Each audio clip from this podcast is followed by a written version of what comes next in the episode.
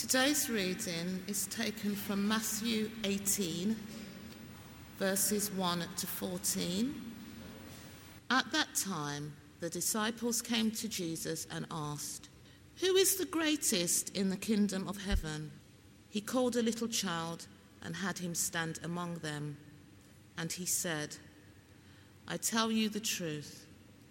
Unless you change and become like little children, you will never enter the kingdom of heaven. Therefore, whoever humbles himself like this child is the greatest in the kingdom of heaven. And whoever welcomes a little child like this in my name welcomes me. But if anyone causes one of these little ones who believes in me to sin, it would be better for him to have a large millstone hung around his neck and to be drowned in the depths of the sea. Woe to the world because of the things that cause people to sin. Such things must come, but woe to the man through whom they come. If your hand or your foot causes you to sin, cut it off and throw it away. It is better for you to enter life maimed or crippled than to have two hands or two feet and be thrown into eternal fire. And if your eye causes you to sin, gouge it out and throw it away. It is better for you to enter life with one eye than to have two eyes and to be thrown into the fire of hell. See that you do not look down on one of these little ones, for I tell you that their angels in heaven always see the face of my Father in heaven. What do you think? If a man owns a hundred sheep and one of them wanders away, will he not leave the 99 on the hills and go to look for the one that wandered off?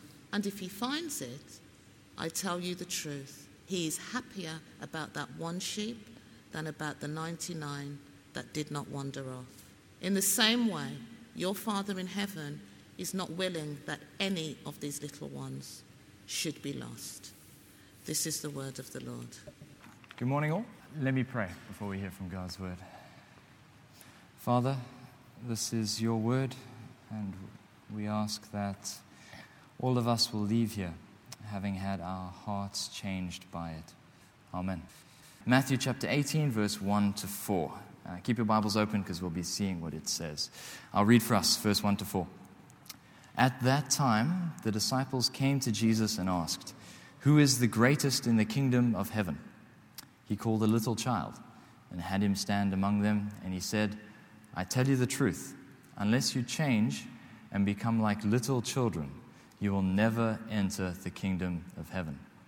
Therefore, whoever humbles himself like this little child is the greatest in the kingdom of heaven. Here we are specifically told that we need to be little children. And I'm sure this came as a bit of a shock to the disciples um, because this is the very opposite of what they were asking. Uh, they were asking, who is the greatest? Uh, who is uh, the most esteemed? Who here will have the highest status? Them thinking of themselves. Who, which of us is the greatest, Jesus? And he says, no.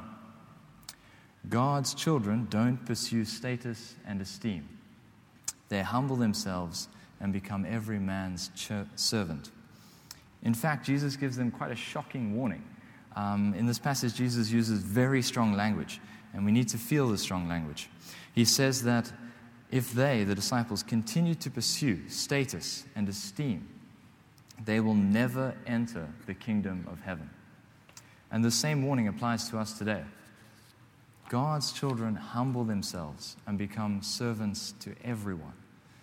If we pursue high status instead of humbling ourselves, as Jesus did, then we will never enter heaven. Uh, Jesus said in Matthew 20, verse 26, so just over a few pages, He said, Whoever wants to be great among you must be your servant, and whoever wants to be first must be your slave, just as the Son of Man, that's Jesus, did not come to be served, but to serve and to give his life as a ransom for many. We are God's little children. Let us live as God's little children, humbly serving everyone around us. Think about that. We are called to serve humbly everyone around us. a practical question that I think we can ask, our, ask ourselves wherever we are, whatever we're doing, whether we're on the bus, walking around London, or at work, or at home, or with friends. A question we can ask ourselves to help us to, to do this, to live humble, servant hearted lives is how can I help? Or how can I serve? How can I help? When you're around with your friends, how can I help you? How can I serve you? Not can I, but how can I? Placing ourselves in their, in their service, humbling ourselves before them. When we're, for those, uh, when we're at work, how can I serve my boss? How can I, how can I help you? Our colleagues, how can I help you today? Or if we're a boss, our employees, how can I help you? Humbling ourselves and serving those around us. At home, husbands to wives, wives to husbands, and parents to children. How can I serve you? How can I help you? Coming to your husband and saying, How can I help you? Husband to wife, how can I serve you? Or in the context that this passage is mainly focusing on, the church. How, as we as congregation members, how can we serve Steve, our pastor, when he gets back? Come to him and say, How can I help? You're back. How can I help? Or the PCC, or the children's leaders, Johnny and Hannah and all the others. How can we help them? How can we serve them? Humble ourselves and serve them. And our fellow congregation members. How can we help and humble ourselves and serve each other? With our time, our money, our emotions, humbling ourselves, putting ourselves second. Let us live as God's little children, humbly serving others. It says, Therefore, whoever humbles himself like little child is the greatest in the kingdom of heaven. And we are to do this even when the world makes it difficult. Have a look at verses 5 to 7. And whoever welcomes a little child like this in my name welcomes me. But if anyone causes one of these little ones who believe in me to sin, it would be better for him to have a large millstone hung around his neck and to be drowned in the depths of the sea. Woe to the world because of the things that cause people to sin.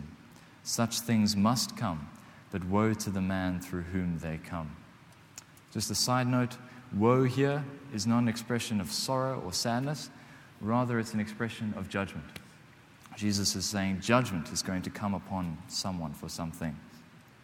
In these verses, verses 5 to 7, Jesus is giving us two sides of the coin. The two ways in which the world will respond to us as we go out and live as God's little children.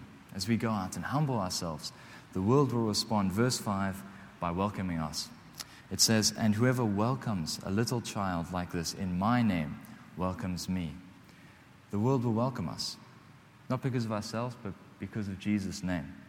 And this verse actually seems to hint at the evangelistic impact that living as God's little children will have on the world. That they will welcome us in His name. And in doing so, they will also be welcoming Him, which is a beautiful picture. So that's the first way the world will respond. But the other way is that they will try to get us to sin. Uh, have a look at verse 6. But if anyone causes one of these little ones, that's us, we're the little ones, God's little children.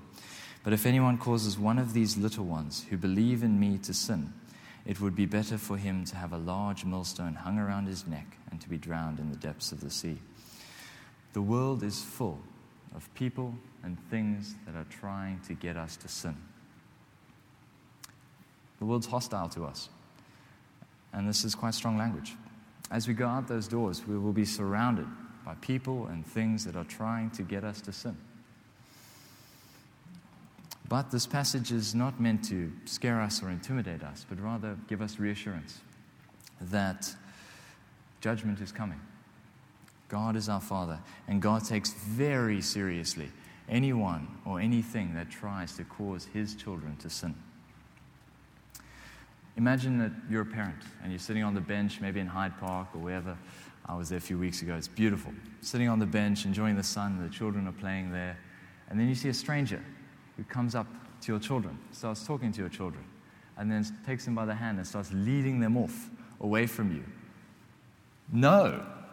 In the same way, the anger that a parent feels at a stranger trying to do that, trying to lead his children away from him, the same anger that God feels towards those that try to cause his people to sin.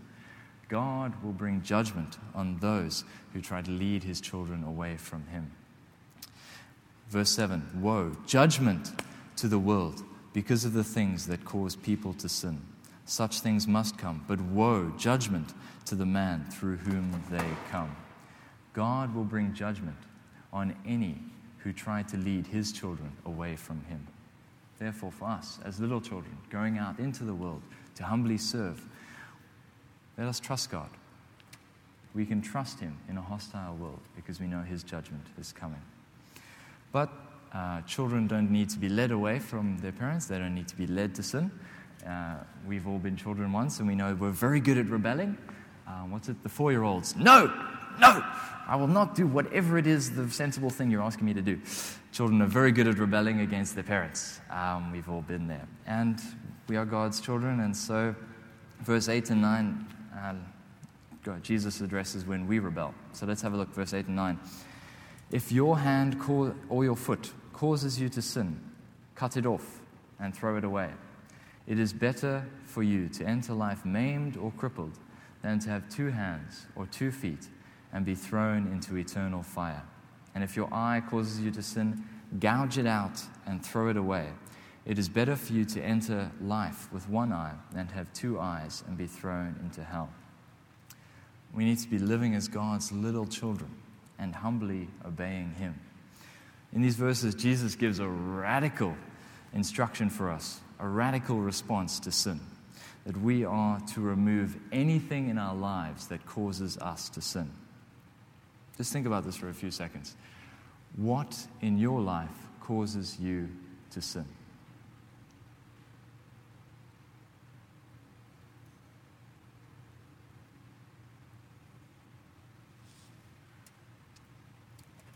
It the thing that's causing you to sin. What must we do with it? What does the passage say? We have two options. We either cut it out and throw it away, or we gouge it out and we throw it away, as what the passage says. So, whatever it is, the thing in your life that's causing you to sin, we need to take radical action to remove it from our lives. And maybe we're thinking, oof, but it, the thing that causes me to sin, it also, but it also, you know, yes, it causes me to sin, but it also does a whole bunch of good things in my lives. It helps me with certain things. Or maybe you're thinking, if, if I actually cut that out of my life, if I, if I actually did that, people would notice, and then it would look rather strange, and then they would ask questions. I'm going to go out on a limb here and say whatever radical action is needed to cut it out of your life, I'm willing to bet that it's less drastic than taking off your hand. This is, yes, Jesus is using exaggerated language here.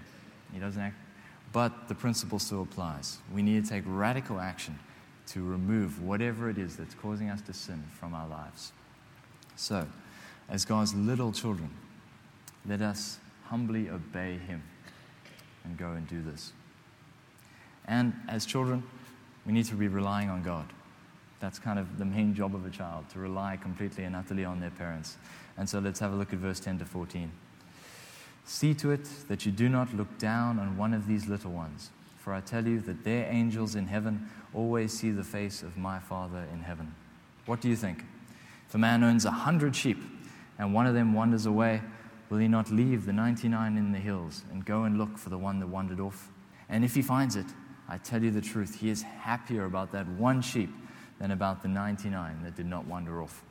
In the same way, your Father in heaven is not willing that any of these little ones should be lost. Here we see God's incredible love and his care for us. The hundred sheep represents Christians.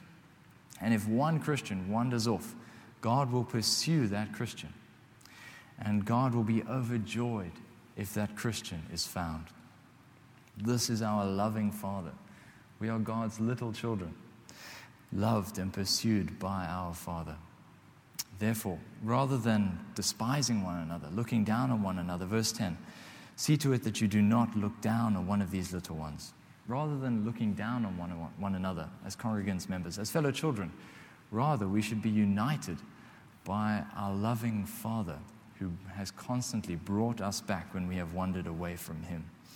Therefore, as God's little children, let us humbly rely on Him together as the Father who constantly brings us back to Him. This is what the Christian life is like humbly serving everyone as we obey and rely on God. Even when we wander away, He is faithful. And He constantly brings us back to Him. This is what it means to be a Christian to trust a God who loves you, even though we constantly wander away from Him. It's beautiful. Is He beautiful in your eyes? Have you fallen in love with this God of love? And if you have, but you have never asked Him to be your Father, then I persuade you now. Ask Him. Say, God, I'm tired of wandering away. Please forgive me. I want to be your child. May I be your child. And He will welcome you in with open arms. Let us live as God's little children, humbly serving, obeying, and relying on Him together. Let me pray. Father, you are indeed our Father, and we thank you that you love us and you pursue us when we wander away from you. Lord, help us as we serve you and everyone else with humility, and as we obey you and as we rely on you. Thank you that your love is constant. Help us this week as we do this. Amen.